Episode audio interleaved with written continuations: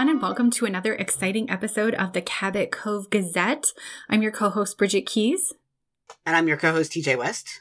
And we are talking about season two, episode The Perfect Foil. TJ, take us to Mardi Gras and let us know what happens. All right. So, Jessica Fletcher, our beloved, intrepid detective, is summoned to New Orleans to catch base with Cal Fletcher, her husband's extended cousin. I yeah, try try telling us the actual relationship. Just go ahead. The exact nature of their relationship is somewhat ambiguous as it's revealed that he may be Frank's uncle's nephew's I don't know, whatever. Several times removed. Anyway, who apparently owns a home in New Orleans that is being used as basically a gambling den. And of course, Jessica arrives just in time for Mardi Gras, so the whole city is in absolute chaos. And during the course of the festivities where she arrives at Cal's house, a noted card shark gambler, I don't know, whatever he is, ends up killed. And so Jessica has to discover, figure out who it is because everyone seems to assume that it is Cal because Cal showed up in a Cyrano de Bergerac costume. And so everyone just assumes that he did it. But as of course is always the case, it's not him, it's someone else. And so we have to find out who that is. So what did you make of this episode, Bridget? Because I believe that you liked it more than I did. I do. I like this episode a lot. I think it's fun. It's spooky. It's mysterious. You know, we spend a, a good 10 minutes at least in the throes of Mardi Gras and everyone's costumed and masked and nobody knows who anybody is. And I just think that's really fun. That is fun. I will say that it is enjoyable to see this version of Mardi of New Orleans as opposed to the earlier episode of New Orleans, which I believe when we talked about it said that it didn't feel very New Orleansy. Like it just felt kind of generic. This is much more, I think, authentic to the spirit of New Orleans in the French Quarter in particular. Well, yeah, although as someone who admittedly has never been there, I also wonder if it's just um, more authentic to our expectations of how New Orleans looks and is represented, right? I mean, having been to New Orleans pre Katrina, like it seemed, and I, I wasn't there during Mardi Gras, but there is a, a distinct difference between the French Quarter and the American Quarter, and they think of the. Oh, sure. I wasn't disputing that. I just mean like I think TV, you know, always does Mardi Mardi Gras oh, that's true. New Orleans become like synonymous, and then like, is this actually Right. what the parties look like? I have no idea, you know, but it looks like all the other parties I've seen on TV set at Mardi Gras, so it's got that right. right. I mean, if my reading of Anne Rice is anything to go by, that, Arguably that's the the, most standard. that hey, she was a, a fundamental part of New Orleans life. I would say this is somewhat accurate. I'm sure that we talked about this last time, but we also need to address that you say New Orleans and I say New Orleans. I mean, it's Nolans, really. And yeah, neither of us says Nolans or So- Nouvelle Orleans. Um, so there we go. oh, get People get out of People here. can tweet with their rage at our pronunciation. I mean, we're just regular citizens. Like, we're not gonna, you know, we're not New Orleans rel- natives. So I actually just I think the reason I like this is that um the the masking and the costuming, you know, it's this fun case of like mistaken identity in terms Mhm. of how the murder was committed and that's actually really obvious that that's what happened. Uh, Right. It seems to take everyone a very long time to cotton on to that. But Yeah. it's fun and it um there's a, a Tommy and Tuppence episode that does something kind of similar, right? Where it's like this masked ball mm, well, I said episode because I haven't actually read the Tommy and Tuppence books. Just watched the old '80s TV series, but um, it's it's quite similar, right? It's a mass ball, and there's a murder, and it's mistaken identity based on who stole whose costume, you know, and mhm. tricked people into thinking they were a murderer. And I think this one does that too. So, as you mentioned, we think that we know Cyrano de Bergerac was the murderer. And because Cal was wearing the Cyrano costume, it's presumed that Cal was the murderer. But of course, anyone could have taken his costume and his mask. Right. And that's indeed what happened. I w- yeah, that was. If I have one complaint about the episode, like that's the most glaringly obvious possibility. I was like, did it not occur to literally anybody that you know it's a costume party? So, Right? so just because he has a set, like someone can imitate a stutter. That's the other sort of like smoking gun is that the Cyrano de Bergerac had Cal's signature stutter, which seem, which by the way, the stutter doesn't always appear, so that doesn't make any sense. But I digress. But it's also like literally anyone who knows Cal could imitate the stutter. It's not like hmm it's not as if like you can't stutter if you don't yeah have it if you don't if you don't have an actual speech problem you you can you can fake stuttering it's not like something you can't fake is that what you mean right. Yeah. Yeah. and that if So you just- wanted people to think it was cal that would be the obvious thing to do right is to Right. all of a sudden stammer a lot yeah it seems rather obvious and to those of us in the audience. yes yeah and so of course the, the main clue then becomes that um, our cyrano our murdering cyrano is left-handed and cal is not Mhm. and jessica is able to figure out the guy who did it because he is also left-handed Right. Who is, of course, the character's name is Gilbert Gaston, which is a very great. the best Name. name. It is a very good name, not just because it's a later Beauty and the Beast obvious. You know, No, I wasn't thinking about Connection. that. It just sounds very like French Quarter, doesn't it? it does. Yes, and I, I, I appreciate, and I also, I mean, like the character. There's not a lot of depth to this murderer, but I appreciate his screen presence anyway. Yeah, well, he's sort of um he's one of Johnny Blaze, our murder victim, the guy who runs the gambling den. He's one of his cohorts. Mhm. Uh, and he has kind of a sort of seedy, seedy, you know, bad guy vibe. Um, and he's having an affair with Johnny's girlfriend, Kitty. And so Right. ultimately, that's why he killed Johnny because Johnny had found out about them and had physically assaulted Kitty, which the episode like makes complete light of, which is sort of horrifying. Mm. Uh, and he says multiple times, he says he would have killed us both. So we have Right. the sense that like Johnny would have been in such a jealous rage over their relationship that he would have murdered them both, and so that's why Gilbert killed him.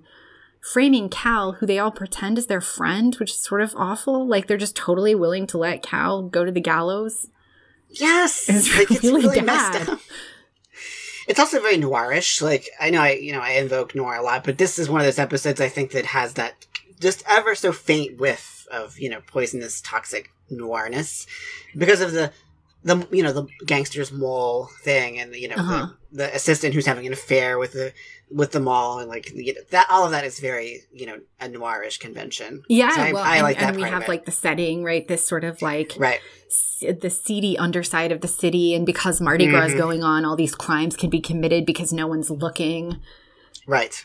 And the the other interesting characters that we have is um, participating in the gambling den is a senator who Right. wants to run for the White House, or maybe he doesn't really, but his wife is pushing him, and she's her ca- her costume is Lady Macbeth, right? Which is like hmm very you know clever parallel. Uh, Uh-huh. And he owes money. He had signed IOUs, and if it gets out that he signed IOUs, then he'll lose his job presumably and won't be able to run for the White House. So, I again like playing into that sort of morally ambiguous universe, right? hmm So speaking of the the congressman's wife, um, I have to say that I love Barbara Babcock. I, I, I think she is just divinely well cast in this role. I know her obviously as Charmaine Hollingsworth from The Golden Girls, Blanche's like very successful novelist sister. oh, but what about Dr. Quinn, Medicine Woman? But I was going to say she's also obviously in Dr. Quinn. And I just love the steely, really badass way that she, sorry, Mr. Keys, um, way that she depicts this character. Like, I just think that, you know, maybe Macbeth is an appropriate intertext for her just because she's, you know, ruthlessly, steely ambitious. Like, she has this real hardness to the portrayal that I think is really, you know, spot on. hmm It's also evocative of Lansbury's character in the Manchurian Candidate, right? It is, Like the- yes. The, very pushy wife who wants her husband to take it all. Um, right. And her husband's kind of, you know, not milk toast, but not particularly like compelling. But no, he's you know- just sort of like, okay, all right, run for the White House, whatever. right, and of course, this plot is even not even germane to the murder, but it's so compelling just because of Babcock's performance. Like she Yeah. elevates it into like the more interesting part of this episode, just because she's so great. I think what is also really interesting about this episode to me is that it um it it assumes a lot of intelligence and deep cultural referencing on the part of the audience. So like the fact that she's in the Lady Macbeth costume, um, Jessica makes mention of it once, but nobody ever outright says she's in a Lady Macbeth costume and the character she's playing is basically like Lady Macbeth. And then if she's Lady Macbeth, then we might also assume that she's a murderer or that she helped her husband commit murder. Right. But like that's what the writers want you to be thinking of, right? They want you Mhm. to have all of that sort of inner text and all of those illusions in your head. And I really appreciate that. I just appreciate the intelligence behind that, you know? And I think the Cyrano costume is the same thing. You know, Cyrano famously gives voice to another character who can't express his love for Roxanne. And here we have someone giving voice as if they're Cal, right? So there's like parallels there. We have um, the police lieutenant actually comes to the party and plays Cardinal Richelieu.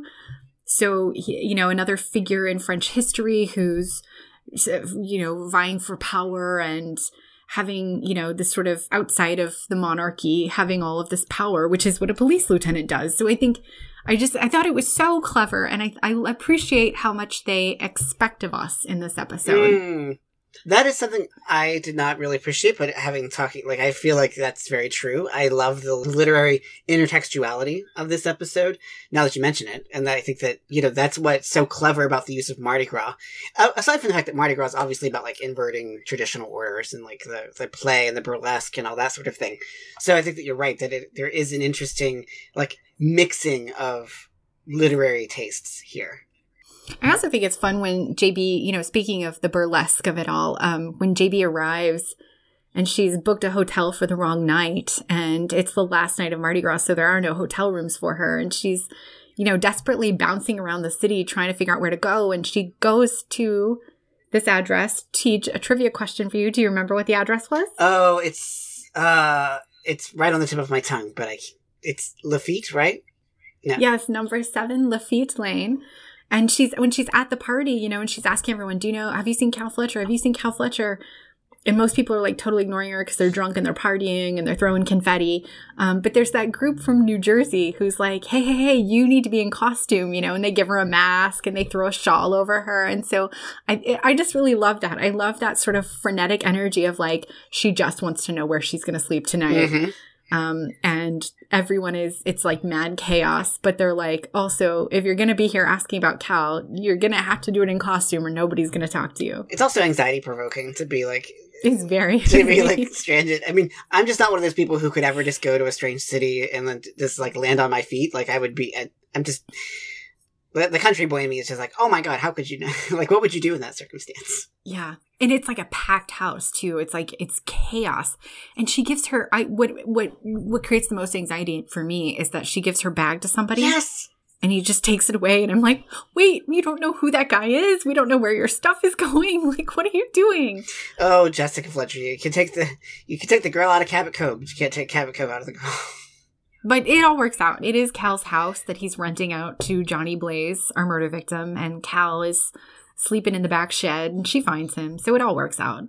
Right. So you mentioned earlier the lieutenant, uh, whose name is also similarly delightful, Edmund Cavett. Like it feels very like oh, um, I love that. It feels like very Les Mis. Like I, you know, it feels very Les Mis. Javert.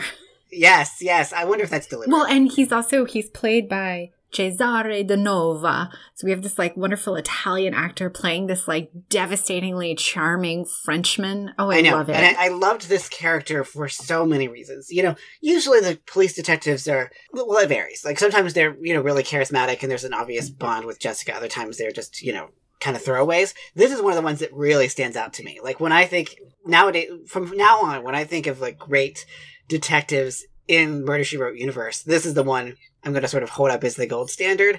Because as you say, partially it's because he's just so charming and he has this rich, and mellifluous male voice. And he's also a really complex character in his own right with a very complex backstory. And so I think that there's a lot of work that goes into this character that makes him really stand out. Well, his backstory, of course, is that, among other things, his son was murdered in the alley behind Cal's house. And so one of the reasons he's at the party is to investigate what happened to his son? Why was he involved with Johnny Blaze and these gamblers? And who killed him? Because he doesn't know who's committed his son's murder. And so, of course, he becomes one of the suspects as well. Right, and you know he has good reason to believe that it was Johnny who was responsible, and you know, yeah. and, you, and there's that moment when he's sitting at dinner with Jessica, and he's, you know, or at some point he's saying to Jessica, you know, I don't know why my son was there. Was it some sort of childish lark? And I mean, there's just so much like anguish and like deep mm-hmm. pain in the way that Danova delivers the line that you really do believe that this is a father struggling with, you know, very deep grief over the death of his son. Like that's a real testament to this episode, the strength of this episode's writing and Danova's performance that it can allow this to have that kind of depth that we don't always associate with like a weekly TV show and or a weekly, you know, case of the week kind of TV show. And so I think that that's a real remarkable moment. I think it's also just um, it's time for Jessica to have someone flirting with her again. It's been a while, Mhm. and he is so gracious about it, and he's he's just he's so charming and handsome, and like Mhm. just he feels like the character we've known. I think he's just well written and well acted in that way. And so when he kisses Jessica's hand, of course, that's the moment she realizes that he was in the Richelieu costume because it's the Mhm. same pinky ring and it's the same gesture of kissing her hand that happened at the party. But it also is just like this delightful moment where you see these two older adults. Um, they're sort of older than everyone else involved in this, and they're you know just very different culturally than everyone else involved in this, and you just Mhm. see them connecting for that reason. It's just it's so nice. I love that, and I. Um, he says I wasn't involved, and she believes him, and she never exposes him you know, in the big reveal of who who did it, which is very Agatha Christie style. They assemble everyone and do a reenactment, Uh-huh. and they just say the guy who played card the cardinal. We never say who he was, and we just take it on faith that we know he wasn't the murderer. And I thought it was really Right. lovely the way Jessica just like respected this sort of friendship they'd cultivated in that way. Yeah, and I mean, I like even like from the moment that they meet, it's clear that Cavett has, in con- you know, in distinction to many other detectives, immediately says to Jessica, "It's an honor and a privilege to have someone with your, I don't remember exactly your powers of observation, or your- your- Observation. Mhm. and she's he's like, "It's such an honor to have you here, you know, helping with this," which is, you know, so very flattering. lovely, as opposed to some of those other people are like, "What are you doing here? Like, why would you? Why would we need your help?" Yeah, because the other sometimes the police are like, "Well, you're a novelist, and that's really different than what we do," which it is. But this guy likes her books, and he's really passionate. He's he says he's passionate about crime. Mm, yes, right, because he says that it's not just my because it's not just my profession; it's also my enjoyment. Like, Yes. But it's nice to see that he recognizes she's not just like some mass market novelist. Like she's a very intelligent woman. That's what enables her to write the Mhm. books. And that intelligence she can bring to a real life investigation. So they should run away and get married Yeah. together, is I think where we're going with this yeah, I would love to see a you know a bit of fan fiction where Jessica comes back to New Orleans, you know, or he comes to Cabot Cove, you know, injects a little. I know. Why didn't they ever do a follow up episode where he came to Cabot Cove to visit? That would have been yeah, it would have been nice to have that sort of old world charm and you know the the small parochial world of Cabot Cove. Can you imagine? Seth would be like, "Oh my god, barf! What is Oh, this yeah, guy? Like he's such a phony." His the the green eyed monster of queer jealousy would have reared its head. okay, so Cal Fletcher. Right. What do we think about how Cal Fletcher? Well, he's played by the guy who plays Jerry the dentist from the Bob Newhart show. Mm, I knew I recognized him from something. I feel like he's um at first I'm like, aren't we just kind of doing Grady? Mm, Right? Like this sort of bumbling guy who stumbles into stuff that's way over his head, you know? Um, but but it's not actually because he's like a total like liar. He's like a pathological liar. Uh, the lies just sort of roll off his tongue, and um, I just am like, Jessica, this guy is like your forty seventh cousin, twice removed on your husband's side. Like you do not owe this guy anything. I mean, she's mm, only come to town to check on him because his aunt, Mildred. who apparently she does talk to, hadn't heard from him in a while. But like, she owes these people nothing. And for most of the episode, you know, she's just like looking out for him when he gets into this mess. And I'm like, just leave town, lady. You don't have to deal with this. And then she does have a breaking point that I appreciated where she's like, why is everyone calling him my cousin? He's not even my cousin. Right. And I was like, yeah, you tell him, sister. You don't need to be dealing with this. And I will say that you know the, his stammer is one of the sort of like his key personality traits. But as I said earlier, like it doesn't really follow through the whole episode. Like he seems surprisingly like stammer free for like. Well, but that's how stutters work, though. Sure. right? It, they manifest when you're more anxious. I guess and yeah, Less so when you're more comfortable and confident. that's true. I guess I guess I was just thinking you know if you're as in terms of like continuity, like if you know there's no other moment, Mhm. there's no other moment when it really emerges. I guess I guess they just needed it to have the setup in the early card game, and then it comes out at the. They use that as the they use that as the the li- the narrative crutch whenever it comes to the the party. I he's so dumb. And then he's like, you know, he's supposed to be like a nerd. Like he mounts insects to sell to museums for a living or something. And it's like, okay, buddy. He's and he lies to his aunt and says he's like traveling the Amazon because he doesn't want her to know that he's like helping It's so- someone run a gambling den out of his house.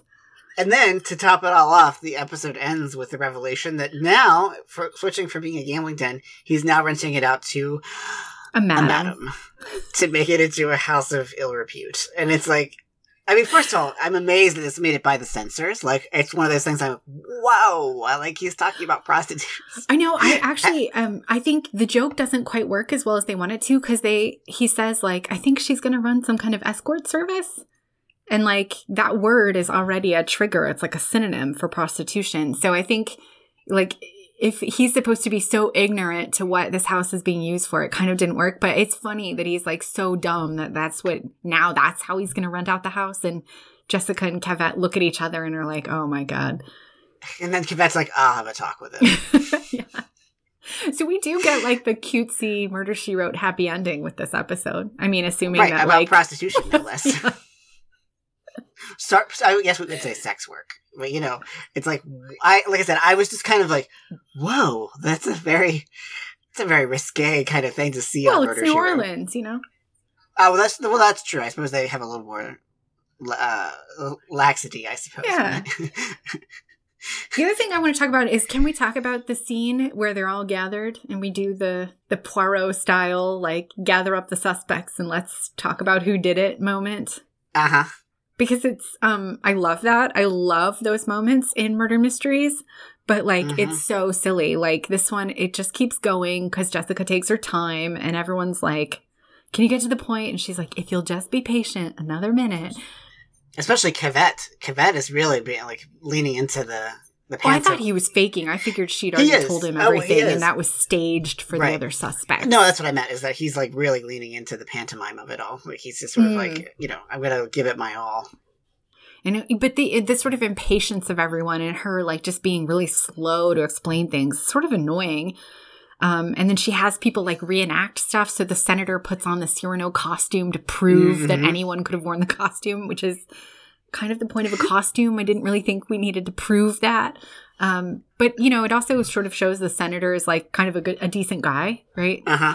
Um, Yeah, which is kind of surprising. yeah i was surprised by that too yeah but but it's like i guess my my issue is um the whole point of this reenactment was someone else could have worn the costume and in fact that person was left-handed because we all saw him use his left hand Mhm. and that person hid the key to the office in a pocket and so when gilbert goes to the costume and grabs the key out of the pocket oh it must have been gilbert we she could have just told them that and saved like half an hour of these people's lives where they're all like can you just get to the point now if you just be patient just another minute just another minute so she could have Yeah. just told them that in fact in many episodes she does just tell them that Right. so what was the point of this whole big reenactment I guess they needed to fill up that 43 minute time slot, right?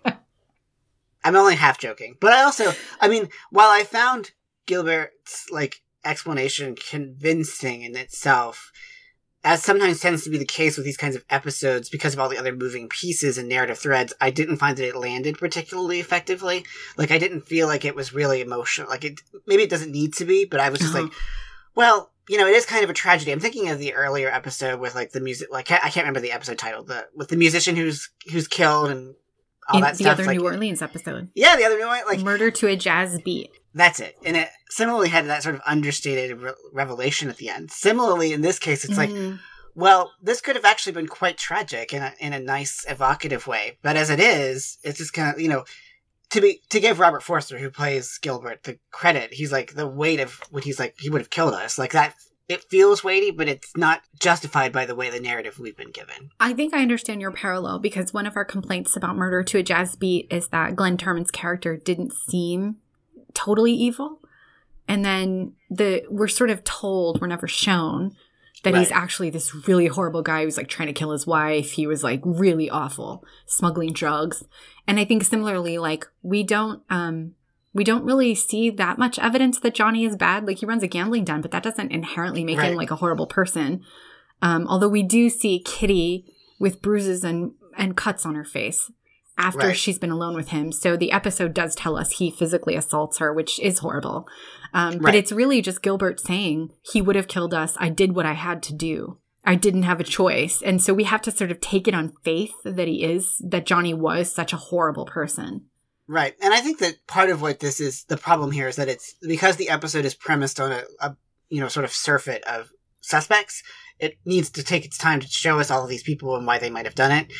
But the the cost of that is that the actual person who did it doesn't get as much development Sure. as as would make it actually like feel substantive. Yeah. Well, and the victim doesn't get um, much substance either. Yeah, exactly. Just so bad the, guy. Right. So the pleasures of the episode lie elsewhere in the the the, the romance between uh, JB and and um, Cavett and you know Babcock's Lady Macbeth character, like the Well, or even Cal, Cal- Cal's as Cal's being yeah his goofiness. So that's where the uh, the episode's pleasures arise rather than the actual murder Yeah. itself, the supposed motivator for the plot. Yeah. Definitely. But that's okay. Like I mean, I you know I I'm willing to go along for the ride, you know, and, and enjoy these other elements, even if the murder itself is not particularly compelling.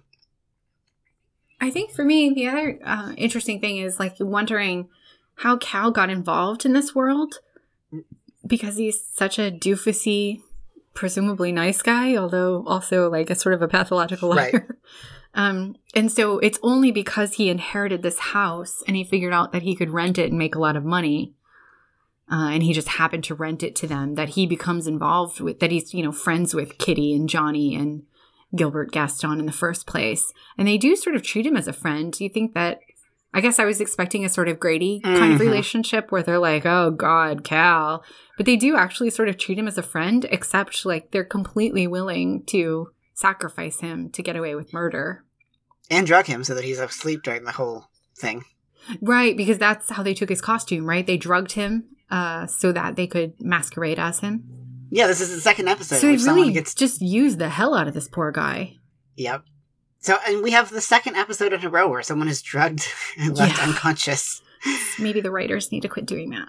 Yeah, it's very I'm still not over our argument about whether Harry McGraw should have done that to Jessica. So I, I really would appreciate the writers t- to stop using that trope. Oh yeah, I forgot about. Oh my, yeah, that is. It becomes more evident when you start watching them and ta paying attention with each episode. Yeah, yeah. I guess it just it's like on the one hand I'm like, how did you get involved with such horrible people? But and surprisingly they um they seem like quite friendly to you in a way I didn't expect, but then also like that's because they're just using the hell out of you. And they're like totally willing to let you like go to jail for the rest of your life. He's their landlord. Can you imagine treating your landlord that way? Those of us who have spent time renting, which is a statistically very high percentage of us. Can you imagine doing that to your No, landlord? I can't really imagine framing someone for murder. Can't imagine framing anyone for murder, but like just the idea that you would take advantage of the landlord, like because we think of the landlord as the person having all of the power, right? Right. That's the the power dynamic is really backwards in this. Right. And I mean, what, what- the one last thing I just wanted to mention was that this is, episode also relies on the. You said something that could only the murderer could only have known trope Yes. within Murder She Wrote because it's revealed that Gilbert said like because at one key moment, Gilbert says to Jessica, "He's your if he's your cousin, you should go help him." But he, the only person who knew that he, Cal was her cousin was the person in the Cyrano costume, which obviously wasn't Yes. Cal himself, Because So- at the party, Jessica just asked everyone, "Do you know where Cal is?" right? And he and the she person, only said, "It's me. I'm your cousin." To the person in the Cyrano costume because she thought it was Cal. Yep. So if Gilbert said, "Go help your cousin," then Gilbert must have been in the Cyrano costume. Right. Although, of course, he could have, I suppose, overheard it. Like, you know, it was a party and she was yelling, but even so. Or it could have come out later when they're all standing around looking at the dead body and they're like, who's this rando lady? right. Oh, that's Cal's cousin. Right. On that note, though, Teach, I do appreciate that for once we have a murderer kind of push back on Yeah. the kind of loose evidence that's compiled against him. Like, he's like, lots of people are left handed. Yep. Doesn't mean I'm a murderer, you know? And I, I actually did appreciate that because I feel like often they're too quick to be like, oh, you got me. Yep.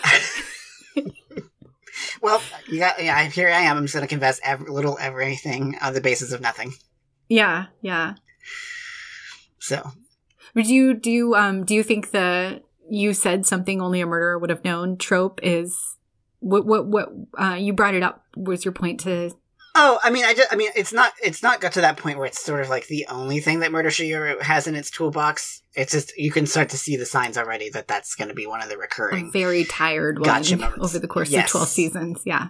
Yeah, as I watched some of the later episodes in particular, I'm like, okay, what, what's the thing? Like, what's the, what's the slip up that's going to ensnare this particular murderer? Yeah. We also get the great um, zoom in on the clock in this, which the Oh, series yeah. has done a bunch of times now. And then it didn't really go anywhere. We zoom in, it's 10 o'clock. We zoom out, they come out of the place, it's 1030. And so you think, oh, the timing of the murder is going to be really important. And actually, it never really came up at all. Yeah, It's an interesting bit of cinematography on somebody's part. yeah, Yeah. But I liked that because that's also like classic murder she wrote. Like, make sure the audience knows the time. Yep, we have to make we have to know where we are in temporality. The temporal dimension of Murder She Wrote. There's a scholarly article for you. So, have you um, come to like this episode more now that we've talked about it? I have, and I I think that talking about the literary intertextuality was the key. Like that, and I think that will help me appreciate this episode more than I did at the outset. Of course, it would be like the most snobby aspect of the episode that would make you like it. Yep. Well, that and Barbara Babcock, which I liked to start with, but it's the literary part that really cements it for me. You know, the other thing we haven't said about Barbara Babcock's character in this is that um, we've compared her to outside texts, but the last time we saw her, she was the one running for Senate. Oh, that's right. And she was thwarted because people found out her secret about having an abortion. Um, and I, so I just thought it was interesting that she's brought back now to play the wife of someone whose secret might threaten their political ambitions. There's a Yeah. kind of interesting connection there. yeah, I had I had forgotten about that, so that's a good point too. That was Tough Guys Don't Die. It was our first Harry Mhm. McGraw episode.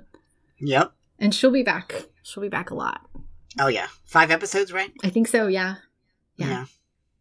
Well, for the Cabot Cove Gazette, I am TJ West, And I'm Bridget. Did I really put on makeup to do an audio recording keys? And I still have my Cabot Cove background in my Zoom, but you all can't see that. But just so you know, it's there. Neither of us understands how podcast works, and we'll see you next week. Bye. We'll see you next week. Our theme song is Reaching the Sky by Alexander Nakarada, used under Creative Common License. You can find us on social media. We are the Cabot Cove Gazette on Facebook and at Cove Gazette on Instagram and Twitter.